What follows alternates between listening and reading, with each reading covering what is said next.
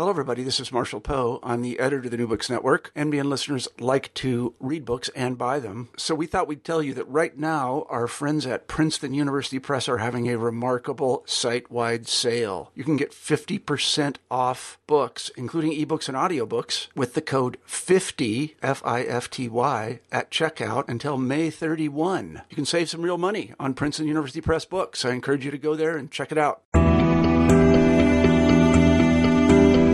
Hello, everybody, and welcome to New Books in Latin American Studies. I'm Dan Livesay, the host. Uh, today we'll be talking to Caterina Pizzigoni about her new book, The Life Within Local Indigenous Society in Mexico's Toluca Valley, 1650 to 1800. Caterina Pizzigoni, welcome to the show. Uh, thank you, Dan. Thank you for having me. It's really exciting to be doing this. I'm very happy that we can have this conversation. Oh, great. Well, it's a terrific book, so I'm really uh, looking forward to getting into it with you. Um, can you just start off maybe with telling us a little bit about yourself and maybe how you came to this project? Sure, sure. Well, it is a quite long process, right? Because now here we are, 2014. I'm at Columbia University. I got tenure recently, so I went through the whole process, but the project started really quite a long time ago. It was actually um, well before my PhD when I did my MA in London. Um, and I started, in a way, I started getting into indigenous topics. And I was very interested in studying indigenous societies of Latin America. Um, it all started, like for many people, I guess, uh, falling in love with something in particular. I just uh, went to do some voluntary work um, uh, to Nicaragua one summer, loved it, and I traveled through the Atlantic coast of Nicaragua, got really excited about um, seeing indigenous people and seeing that they they still had their communities, they still had lots of traditions that I assumed back then were coming from uh, uh, back in time, and I just wanted to try to understand that better. So that's what got me to study Latin American history a little bit in Italy with my first professor Daniele Pompejano, but then I just I moved to England to do the MA because in Italy there's not much you can do in terms of MA or PhD in Latin American history. Um, and when I moved to London to do the MA, it became clear for me that in order to understand indigenous societies or communities better, I wanted to have a look at different kind of sources. So the sources I was working on for Nicaragua were sources written by the Spanish and the English. Um, so reports on what they saw. And I couldn't find any single document written by an indigenous person. And that's when, with my uh, advisor for DMA, we started thinking that if that was my interest, I really needed to move somewhere else geographically. And that's when I started reading uh, the scholarship about Mexico, and I found out about all these wonderful resources uh, that I could use in terms of learning an indigenous language and get to use the sources in indigenous languages. And that brought me to start a PhD um, and then start my language training with Jim Lockhart.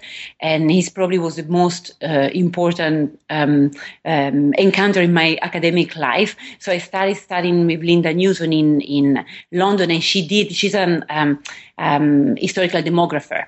So she did a lot about indigenous people in, in Central America by counting um, demographic patterns and whatnot. So when she understood my interest, she told me that I really need to do something in terms of the training of the language. So I got this training with Jim, and then I got started with collecting testaments um, and working um, testaments, working on testaments in Nahuatl, translating, and that's how I developed this topic and this interest in the household that then brought me first to do the edited volume of uh, some testaments so that people could see the sources, and then the monograph on the household. So it was a long process because I knew I was broadly interested in something. And then I finally hit on a way into indigenous societies.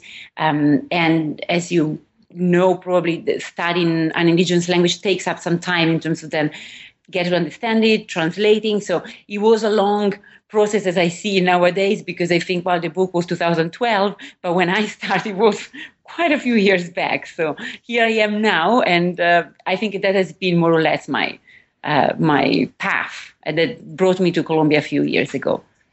That's great. Well, congratulations on tenure. That's that's terrific. Yeah. But also, I, I, think it's such a, a, great accomplishment just being able to get into these these intimate lives in the way that you do, because as you mentioned, it's really hard to get into these sources, and there's so few uh, from the Nahua that, that kind of get at the, the inner lives and the daily working. So it's quite an impressive feat, I think, that you, you were able to do that. Um, one of the things I wanted to start off with, just uh, to kind of get us situated in terms of the book, um, is if you could describe the Toluca Valley and maybe uh, what it's like, and is it kind of an exceptional place in Mexico in terms of uh, what the Nahua community is like?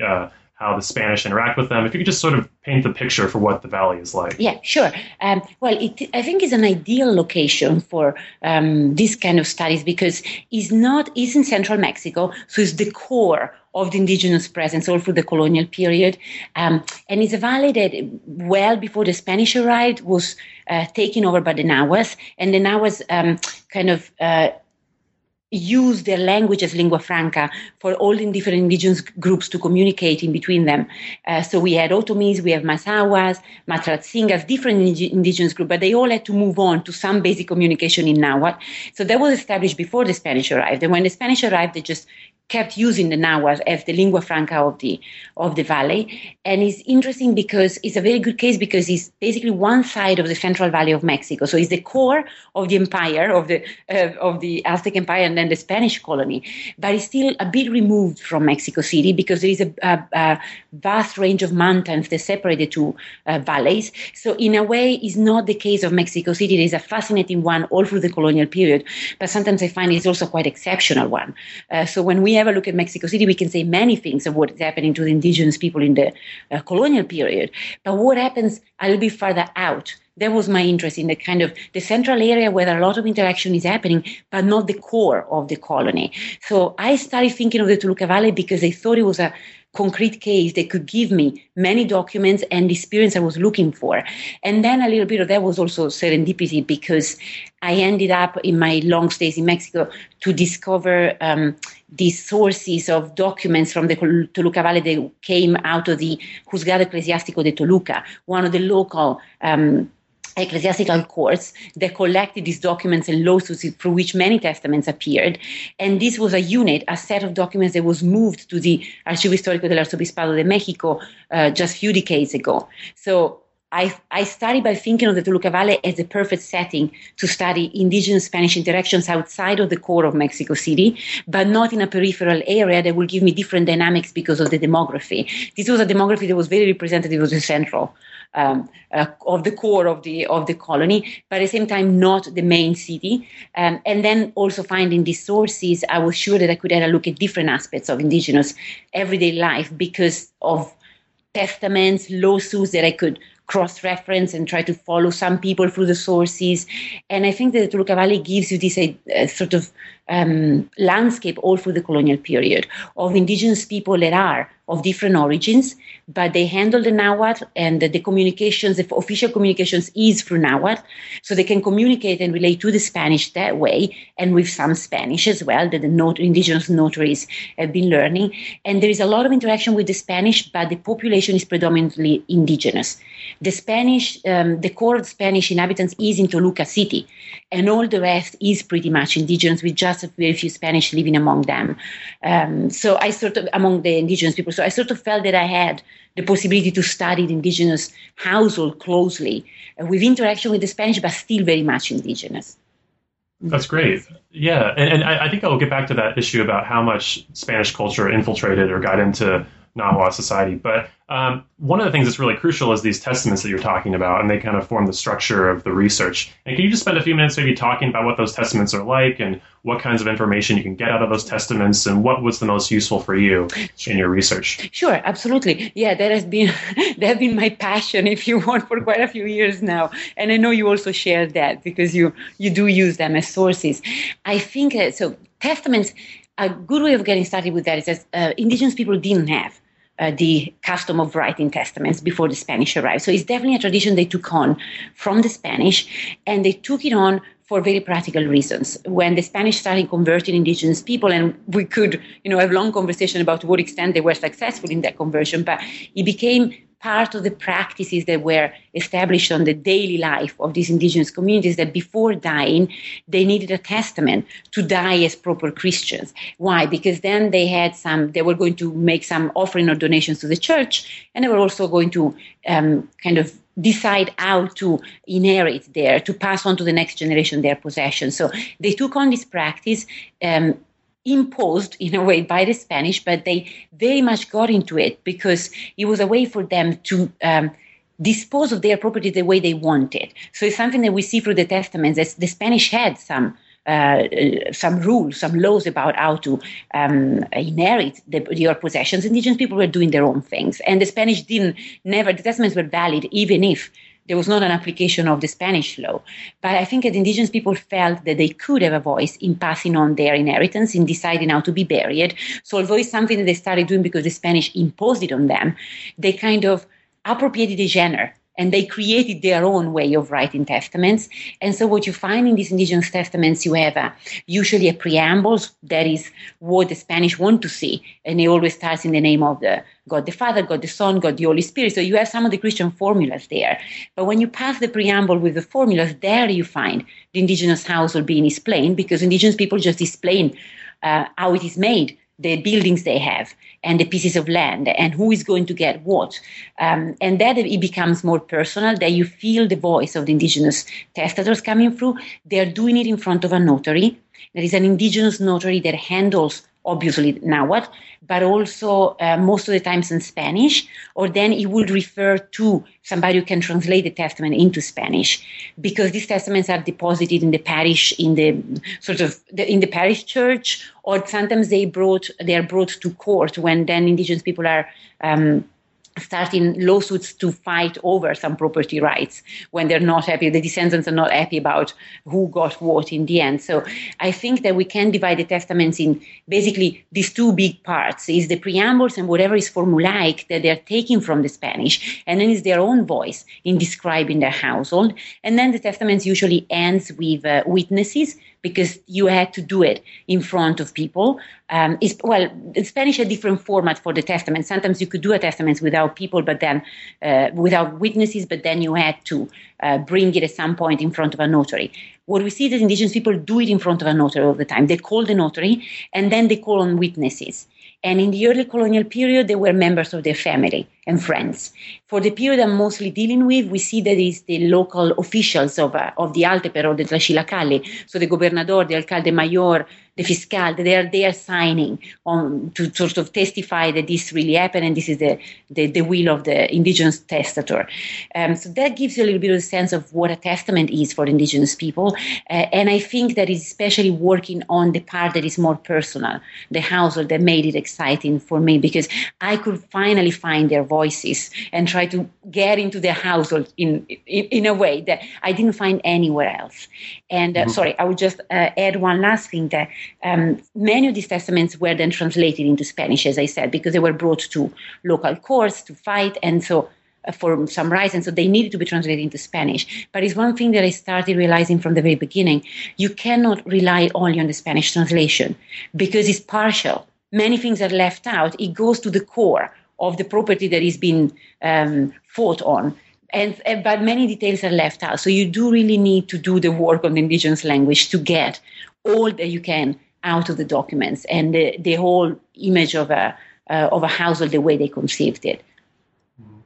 Well, one of the things that's interesting is that you, you talk about, and I don't know if this is because of Spanish influence, but you, you sort of complicate that idea that uh, Native Americans all have sort of a communal sense of property and that all things are shared between Native Americans. But in fact, there are much more complex ways in which natives, and especially the Nahua, understand property. And so, could you talk about maybe the sort of pre contact uh, ideas about property and how they might change with the Spanish, and, and if there is maybe more fluidity than we originally think? Yeah, yeah, that's. A, I'm I'm very grateful for this question because this is one of the things that I got really excited through the research. It's not because I wanted to dismiss the communal aspect of indigenous societies, but because a lot of the scholarship is based on that. And the more I was reading the documents, the more I was finding out that actually indigenous people, at least in the handling of their household, are very much free agents. They fight for their own property, for their their household, and the interests of the communities are relative. Uh, they are there, but it's much more what comes out is the indigenous as an individual. And I really wanted to get at that because I think that is an important dimension of their lives that we need to rescue and put together with the communal dimension because sometimes I feel that when we are only considering the communal dimension, we might also be stuck a little bit with our romantic idea about these societies worked. And as a matter of fact, when we had a look at that, through the testaments, we see all sorts of patterns and varieties. And that's where it gets more interesting for me because we can get to the to the individuals. And I think in terms of the handling of the of the property, I do think that things changed um, over time. Of course, it's difficult to rescue indigenous voices from pre-conquest because we don't have the testaments. And from the very early period, the period that usually the scholarship works on for indigenous sources, so from conquest to you know, the 15, the 1620s and 30s, we do have testaments, but there are not many. And especially for the Toluca Valley, I didn't find any. So I really had to move forward in the chronology. So there are some gaps in times in which you know we make assumption more than knowing for sure how indigenous people handle their property. But what I could see in doing an analysis of how they did handle their property through a long period of time, starting from the 1650s on to the uh, 1800, um, there is a change in terms of uh, the, especially the landed property becoming smaller. So it's something that we can see from within. We have scholarship that has been saying that indigenous communities in the central, uh, in the core of Mexico, have been going through a process of uh, impoverishment all through the long 18th century. Yeah, we, we do see that happening through the testaments, and we do see that they react in a way that is much more individualistic. And says when they are confronted with having less property, one big thing, for example, that came out of the analysis of inheritance practice is that they started at the beginning with having um, uh, an inheritance practice that was dividing up the property for all the children. And the more we we go through the uh, 18th century, the more we see that they tend to leave the property undivided, choosing one heir or two heirs out of the old children and other people who live in the household they have. And I think this is something that they're doing to as a way of responding to uh, the impoverishment, the impoverishment, and the fact that they have um, less property, and so they try to concentrate more to give a chance of survival for the household, right? So that's something that made me think of this idea of the individual versus the community when it's a matter of survival of your own of your own household and also the uh, shifting of the inheritance practices over time moving from something that was more if you want in a way more similar to the spanish sort of some uh, portions of their property being given to every child. That's a spanish law. You have you know four fifths of your property is forced heirs. It needs to go to your children and it seemed that, in a way, the indigenous people were behaving like that in the early colonial period. And the more we go through the 18th century, the less they do so. So they actually, that's a concrete example. They're not applying the Spanish law, which had been there through all the colonial period. They're reacting to their situation and make it more a matter of their own personal property. And one thing that is striking is that when they speak of the lands, we know that the lands originally came from the altepetl, right? Because the altepetl was um, kind of splitting up the lands that were communal lands and entrust them to the different households and the head of the household to be cultivated. But when we have a look at the way they handle these lands, they deal with the lands as if they are their own in their testaments. And that's another element that really resuscitates the indigenous individual voice. Once the land is given to you, you as long as you make it um, fruitful and you cultivate it, is your own, and you decide what you want to do with that when you have heirs and you need to leave it uh, behind. I hope. And so, yeah, and are you seeing a lot of so is there a lot of wealth concentration amongst select individuals, indigenous individuals in this period? Then by the 18th century, is there kind of a wealth gap that's that's being created between maybe more elite indigenous society and and less affluent indigenous society? You see, I think that I mean we could we could say that, although um, I think that is a general impoverishment uh, of these of indigenous. Um, people across the board in the Toluca Valley. And I didn't find, yes, there are some testators that are uh, particularly wealthy by the standards of the time, but the va- great majority of the testators I, I studied are really what we consider, say nowadays like normal people. They have, you know, one building and they all live in that building. They have another small building that they call cocina, the kitchen, and then they have one, two, free plots of land, no more. Um, and so I think we're really having a look at the, the kind of not the, the um, standard commoners with no property, and there were certainly uh, people like that in indigenous communities, but I would say more that the what would be nowadays the, a vast middle class in indigenous communities. These are the people that I see through the testaments. I studied over 220 testaments for this uh, for this book, and the great majority of, of the testators are people like that with one, two, maximum three plots of land. So he doesn't give you that much. He supports your family. And then across time, these plots of land re- are reduced in size. That's one of the things that I was trying to do is just to measure the land. And when I analyze this, uh, the measure from the 1650s to the 1800, the plots are smaller and smaller. They're getting more and more divided, and that's also why they then eventually they decide to concentrate everything on one or two heirs. Because if they keep splitting it, they don't give anything to anybody that is good enough for them to support their own household once they marry. That's great, and, and I, um, it's probably good to just take a step and, and, analyze what that household looks like because you do a good job of, of painting the various, you know, uh, categories and parts of the household that are so instrumental to, to the Nahua. So can you describe sort of what the, the house looks like and sort of the way that it's organized? You have these great maps that show the way that they organize their households in a physical way, but also some of the, the goods and objects that are being passed on between people. Yeah, absolutely. Yeah, there was another thing that really struck me when I started uh, doing this an, uh, analysis because I studied, I wanted to understand the household as it was in the early colonial period or as we can imagine, it could have been before the Spanish arrived. So I started going from archaeological reports um, and sort of by through that, and then of course the scholarship that had been produced already. And Jim Lockhart was, you know, an incredible point of reference because he does have a full chapter on a household in his masterpiece.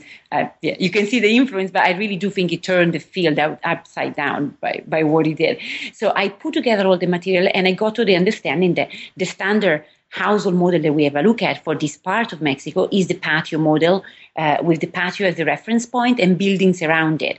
Um, and the way I found it in the early colonial period, and then referring back to the work of archaeologists, just there were separate buildings for uh, different people in the household. So usually you all started with one building with the, the couple, the original couple.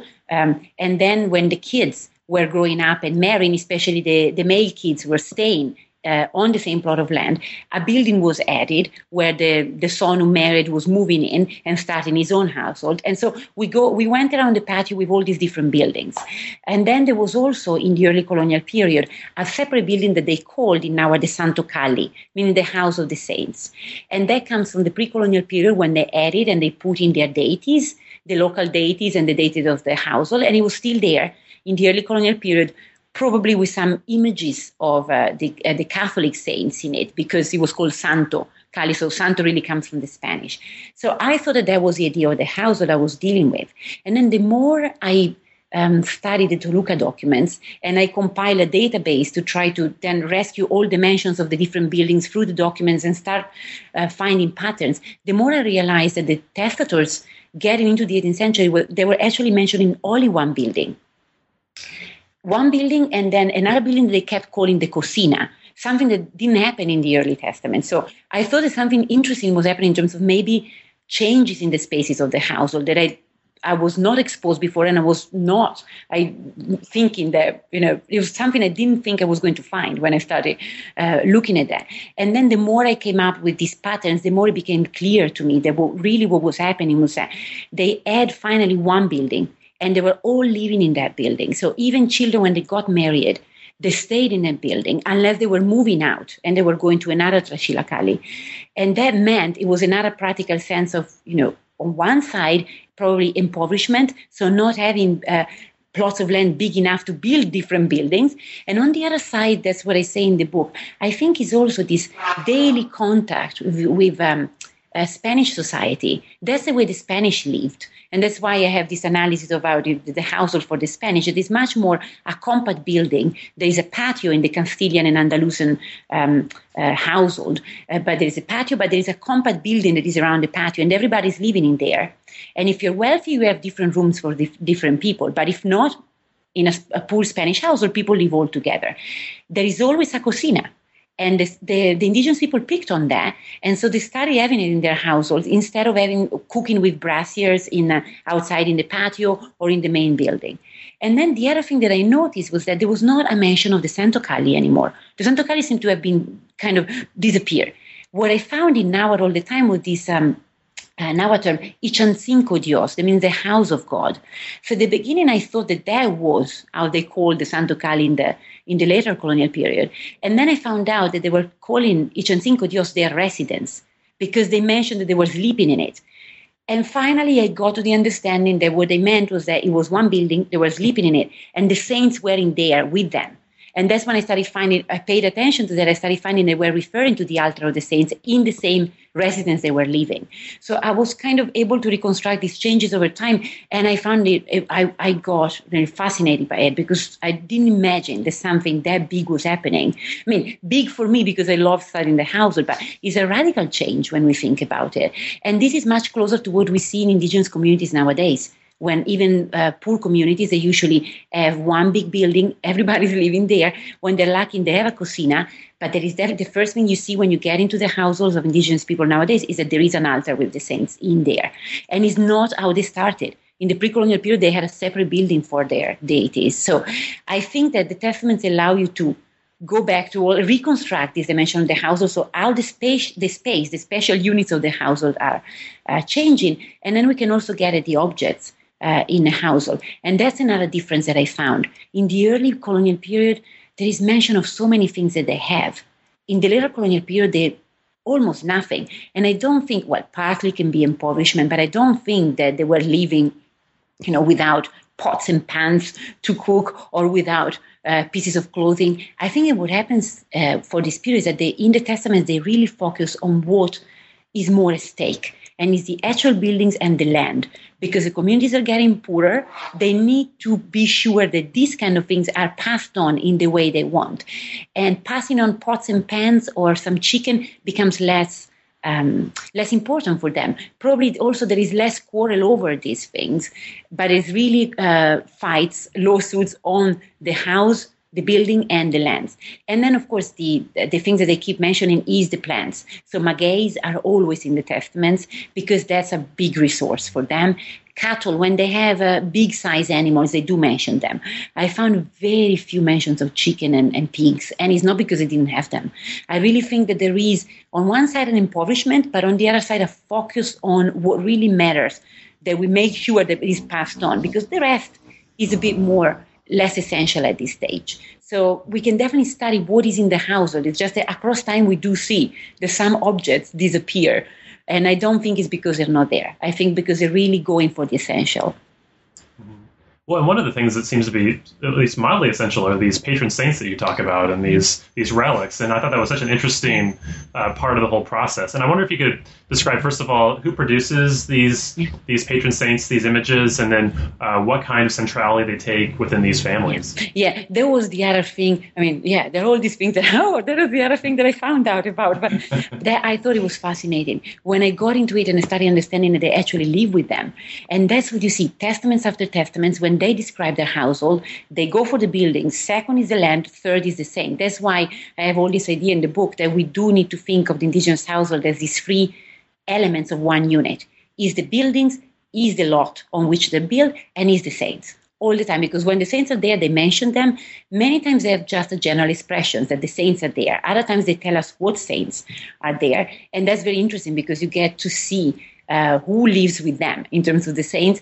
And oftentimes is not the prominent one is not the patron saint of the of the community. So that tells us a lot in terms of, or at least opens to a lot of possibilities um, when we think of the way they were converted and the fact that you know there was the parish church with the priest and the patron saint is put on display in the parish church as a very important one is processed around for all the processions and whatnot but when we get into the household is not very important. They have their own saints. They they choose.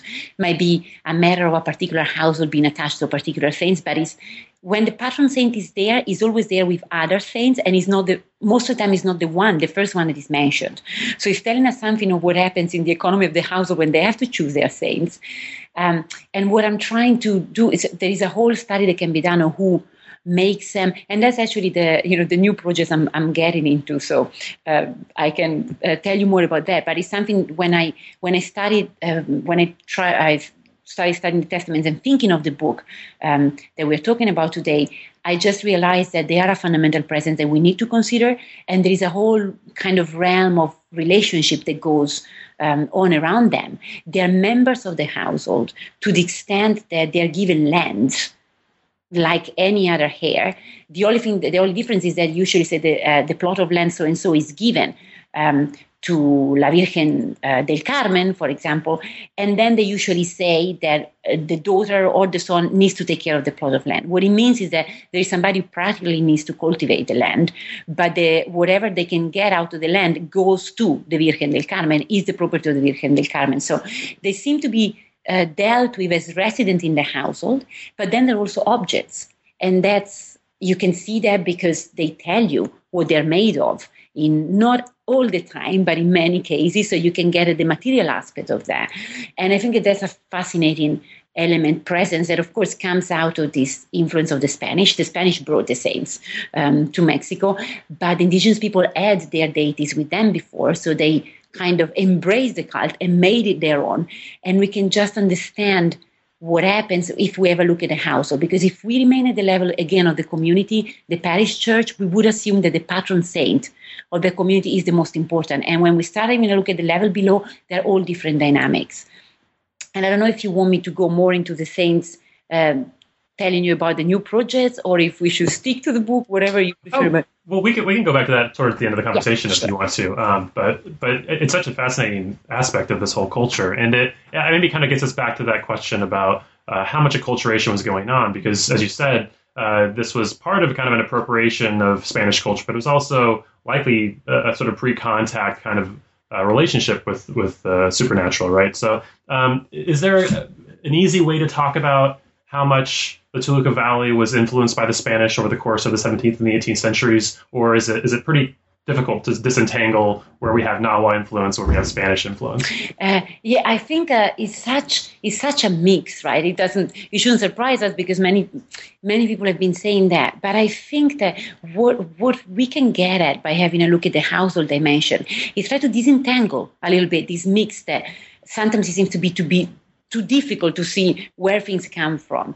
I think from the point of view of the household, we can ever look at this relationship of uh, um, conversion and acculturation in a more detailed way because we can follow threads that we have through this testament. So one thing is this practical example that I just used, but the difference between the patron saint and their household saints is something that when we have a look at the pre-colonial, um, whatever we know of the pre-colonial deities, we see that of course we had the big deities that were important for everybody, but in every single household at the time, in the patio and the building they had in the patio, people had their household deities.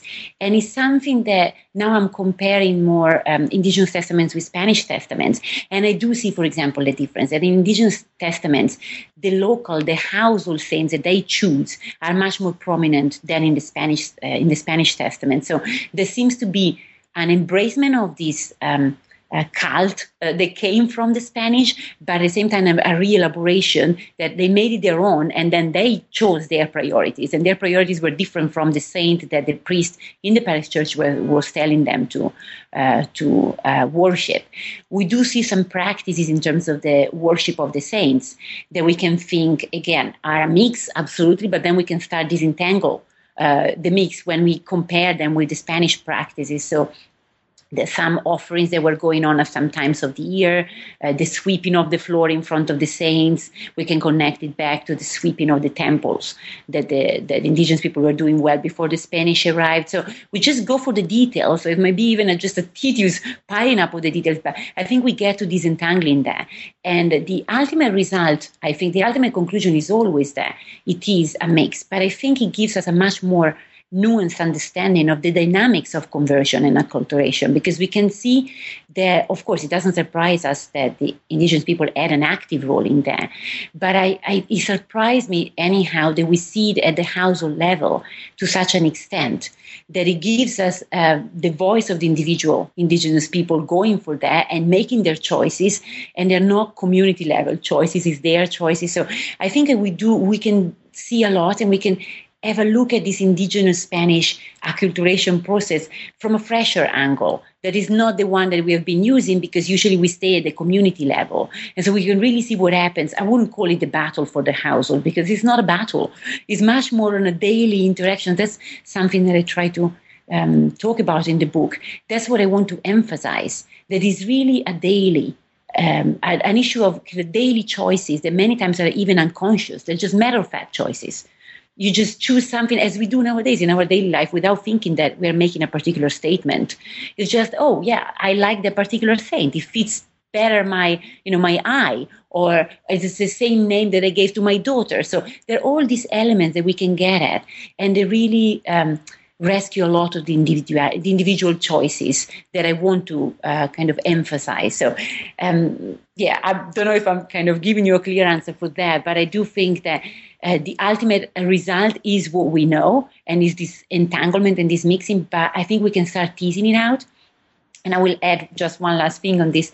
I think for me, what is interesting is also when we go for this teasing out the different elements, we can also see uh, the richness of their Catholicism and what was there that then was lost, for example, through times in many cases, because when the church came in and they really quite didn't like the way indigenous people were dealing with saints, they tried to enforce. Um, for example, the representation of certain saints was too blasphemous for uh, the local church and for the church in Rome whenever they realized that it was going on. So we have sort of periods in history in which we have this cracking down on the way indigenous people are using the saints. And for me, reconstructing this entanglement allow us to understand how rich their Catholicism was and what was lost or gain through time by cracking down on that. And I think that that's an important aspect. that we can we can become more uh, sort of we can get deeper, go deeper with this with this kind of analysis.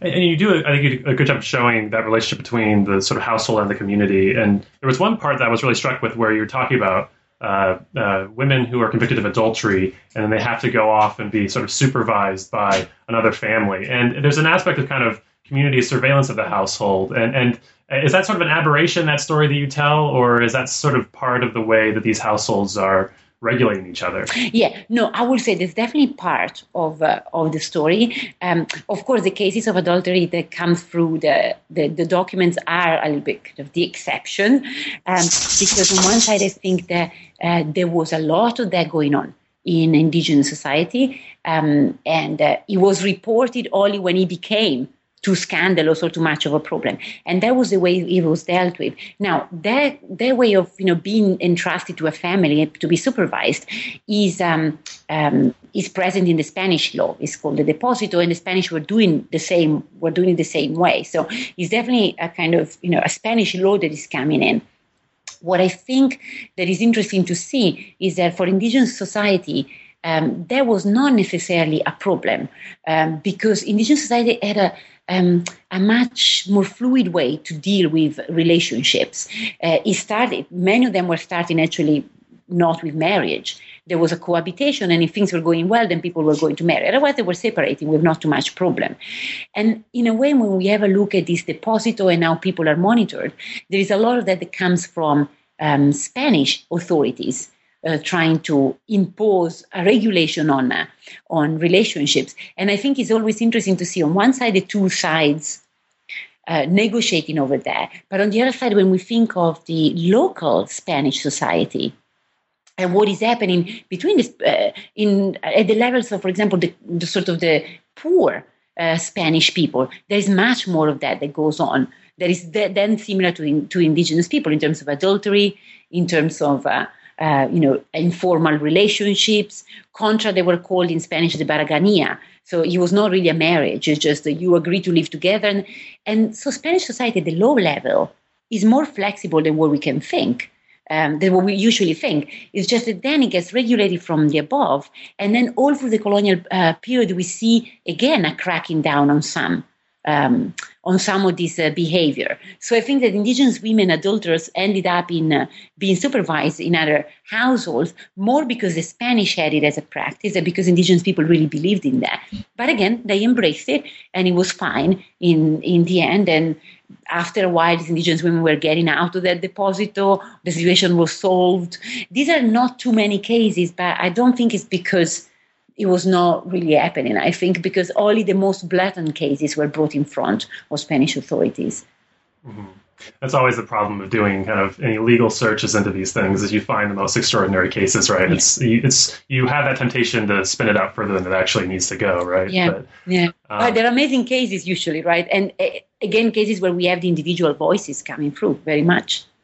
Mm-hmm. Um, I, kind of maybe just maybe a little bit broader for, for just a bit. Uh, I was wondering if there were certain issues that you weren't able to talk about in this book uh, that maybe the wills had that were just sort of hard to place, or were there certain problems that you ran up against in trying to construct this these households? Because one of the things that you, you talk about kind of early on is that uh, there's actually no Nahuatl word for family, and and that idea. I mean, how do you construct the history of the family when that culture doesn't have a term for that? And so I was wondering what some of the challenges were in trying to reconstruct this notion in a really complicated setting. Yeah, yeah, that's a, that's a very good example because that's actually when I started working on that, I thought that I was going to find lots of references to a, a kind of sense of identity of the family, and then there is not specific now a term for that. What I kept finding are the terms for the household is uh, the Nawar calli or Chan, that means um, house or home. A little bit the distinction that we have in English, although they, you know, they were used very much as synonyms in uh, in our testaments. But so that was one example of me needing to shift my approach and actually getting more into the household and then deciding that the household was really going to be the framework. And what I talk about is the household, is not the family. And that also allowed me to open up to a different understanding of what the household meant for indigenous people. Because yes, it's kin based and most of the people who live in there have kind of blood ties, but not necessarily so. We do find cases of, you know, orphans living uh, within a, this household or distant relatives or friends. It's just is a, is a concept that is more the shared space. When people share this space on a regular basis because they all live there, those are the inhabitants of the household. So the idea of shifting from family to household allowed me to then think of the saints as another level of inhabitants of the household that wouldn't make sense if you stick to the conception of family, for example, because you don't think of a, uh, again, the example of the Virgen de, Carmen, you, you don't think of that as your sister or mother. No, really, it's just another inhabitant of the of the household. So that that's a good example of how you need. I needed to shift by having a look at it, following the terminology in uh, in the sources. Yeah, there are you know there are some aspects that are difficult to get at, no matter what.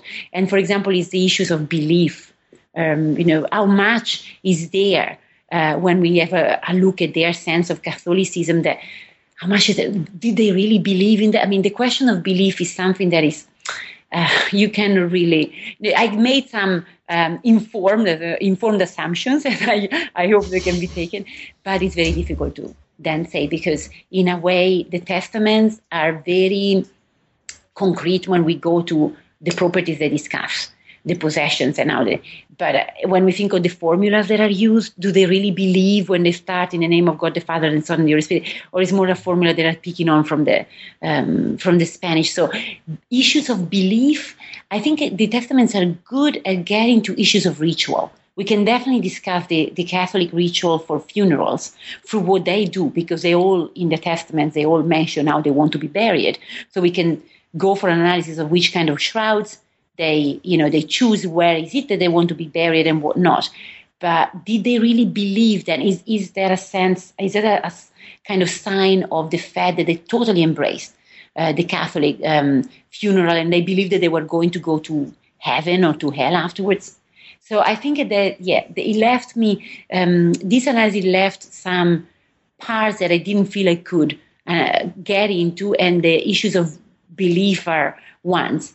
Uh, granted, I you know I, I, start more from the point of view of um, um, social history. I'm a very grounded social historian, so I don't do religious history. I think I have a look at these practices from the point of view of social history. If I were to venture into religious history with that, I think I need to go through other sources. But what are the sources that can give you the indigenous voices, individual voices on what it is that they believe? We cannot interview them right? That's, that's the problem with, with us to do this kind of history of the past. We just cannot ask people a question. So I think these are issues that make, you know, they remain like there um, in the book and they couldn't be addressed uh, with these kind of sources. But anything that is very uh, grounded social history or you know economic patterns and whatnot, I think that you can really do that analysis with uh, with the testaments. Um, that's I think I'm just thinking if I had any other I think some of the difficulties are related to the vocabulary that is, uh, you know, the chapter I have on land and a distant land and trying to get a sense of how much land they were talking about. And then I got into the way of measuring and I found out all different patterns because they were in some parts of the Toluca Valley, they were using the Spanish measures, in other parts, the, the Nahuatl measures. So that created a little bit of difficulties. And that's why I'm also saying, you know, I'm giving there in the chapter an approximation to what I think is the amount of land these people had. It can never be certain because not everybody left testaments, so we cannot have the, a pattern that is representative of the whole valley. And some lands were not mentioned in testaments when they were too marginal, or so we could never be that sure that that's it. But by putting together these uh, the, these patterns, working on the database, you can get a good approximation. So that's another example where I did have many difficulties. I think in the first two chapters, household and land, were the ones that took me the longest to write to try to come up with these patterns and inheritance patterns and whatnot. So well, is that sort of part of the explanation for why maybe there hasn't been as much work done on this particular time period? I mean, you mentioned that there's a lot done in the in the sort of 16th century, but then when you get into the 17th and the 18th, uh, it's really hard to access those lives. And do you think that that's because of the problems you just uh, elaborated here in terms of those native sources? Yeah, you know, I think yes. I think it is also an issue of uh, the excellent work that has been done on the early colonial period. And may, as, as a focus, most of the time is a, is a concrete community. So you take an altepetl or you know an altepetl and some tlaxilacalli around it, and you can, if you have a good corpus of testaments, you can say wonderful things. But it's very difficult is to replicate that because you don't have that many cases in which you have a good corpus of testaments coming out of the same altepetl. More, more, more often than not, they're scattered across a big region. And then when you try to kind of work on patterns through that, it really requires a lot of time because you have to try to find at least testaments that represent the old uh, the old region and at least a few testaments for each settlement. So it takes a long time to put all this together because they're all in different archives and they come through different uh, different ways. And so i think partly is that is that when you want to move the analysis from the community level the ultimate level to something bigger then you run into the problems of how is it that you can do it in terms of putting together the right amount of sources. And I think I was lucky that I found this first repository of testaments from the Toluca Valley in the Juzgado Eclesiástico de Toluca, and then from there I ventured out in terms of gathering more information.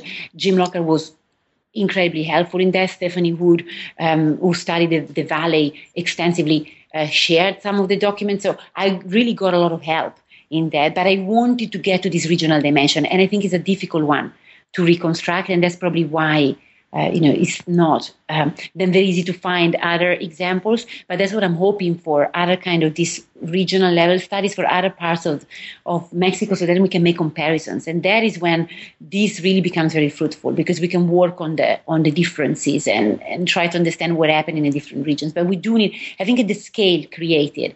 Um, uh, a lot of complications, and that's something that kind of scale I don't see it in the early colonial period is more the community uh, level studies there, or the Mexico City Mex- studies. There, you know, there are many books that are ex- um, excellent on Mexico City. It's just that for me, it's not very. It's an exceptional case in itself. And when you go out in the countryside, what it is that you can do? You study one altepetl, but if you want to go bigger, you have all problems with the sources. Mm-hmm. And I think maybe that's a good place to kind of transition to your new projects. And uh, I, we've taken up a lot of your time so far today, so we can kind of close with this. But if you could sort of see, you know, where do we go from here? What's your next step in terms of fleshing out this history? Sure. So as I said, I got so excited about the saints that then I decided that that was going to be the next thing because it's really the element for me that came out as completely unexpected in their handling with lots of surprises. So what I what I what I'm thinking of doing now, what I've started doing now is. Uh, a study of the saints in the Mexican households through the colonial period on the Spanish side and on indigenous side. So my idea is now to get, I understand the cult of saints in indigenous household a little bit better through the, uh, the case of Toluca, and I understand that, that the chronology starts much later than what I thought, because saints become a constant presence from the 1680s um, on. So much later than the actual conversion and the setting up of the parish uh, the patron saints in the parish and, and, and whatnot. So I, am going back to the Spanish side of the issue, and I'm trying to understand, of course, saints in Spanish households in Mexico were there from the very beginning of the conquest because they brought them with them. So I'm trying to compare testaments and inventories on the Spanish side with the indigenous side and try to understand how they handle with the saints on both sides. And my idea is to do um, history of the saints in Mexican household from the point of view of the saints as uh, inhabitants of the households and at the same time from the point of view of the saints as objects. So bringing in all the material culture studies on that and try to get at the saints who produces them. Your questions from before, we, it's very difficult to get who produces them because unless they are saints in the uh, houses of the wealthy Spanish um, who paid for that, and so they're more or less renowned artists in colonial society, we actually don't have the name of who produces them. We can have categories. There are some artisans there uh, specifically dealing with that. So I'm trying to reconstruct the material aspects of that. Who produces them? How much they're worth? The material, um, the materials that go into into producing the saints, and now they're traded and bought and sold, and then how people relate to them in the household. That goes from everything from the worshipping to actually the throwing them outside of the window when they don't behave the way uh, or they don't deliver on something that you ask them. So it's just this word of the saints in the Mexican household that I really am fascinated with because you still find it when you go to Mexican households nowadays, in many of them, not all indigenous, in Mexico City, you find the altar with all the different saints, and there are a mix of things. So I, I want to get into that. So it's a, I started, it's a long process because it's all through notarial records, and those take a long time because you get into notarial archives, and the only way they're classified is by the name of the notary. So you have to do some sampling. Take it. So it's, it's, it's long, but that's what I'm what I'm thinking of of doing, and I'm very excited because again, it's very much grounded in what was there in the household. That's what I'm interested in. But I really want to do both sides, indigenous and Spanish. I think it's time to have a look at this on both sides and try to understand better what happened. That's great. Well, we'll, we'll try to be as patient as we can. But uh, uh, again, really fascinating book, and I appreciate you coming and, and talking with us about this and the, describing the work. And again, it's it's such a nice look into the individual lives of of the indigenous in Mexico in this period that hasn't really been studied quite as much as maybe it could. And so uh, we really appreciate the, you having written the book and for joining us for the discussion today. Thank you so much. Thank you for the opportunity. I was just so happy to be able to talk about this with you. Thank you, Dan. All right. Thanks so much, Caterina. All right. Bye bye. Bye bye.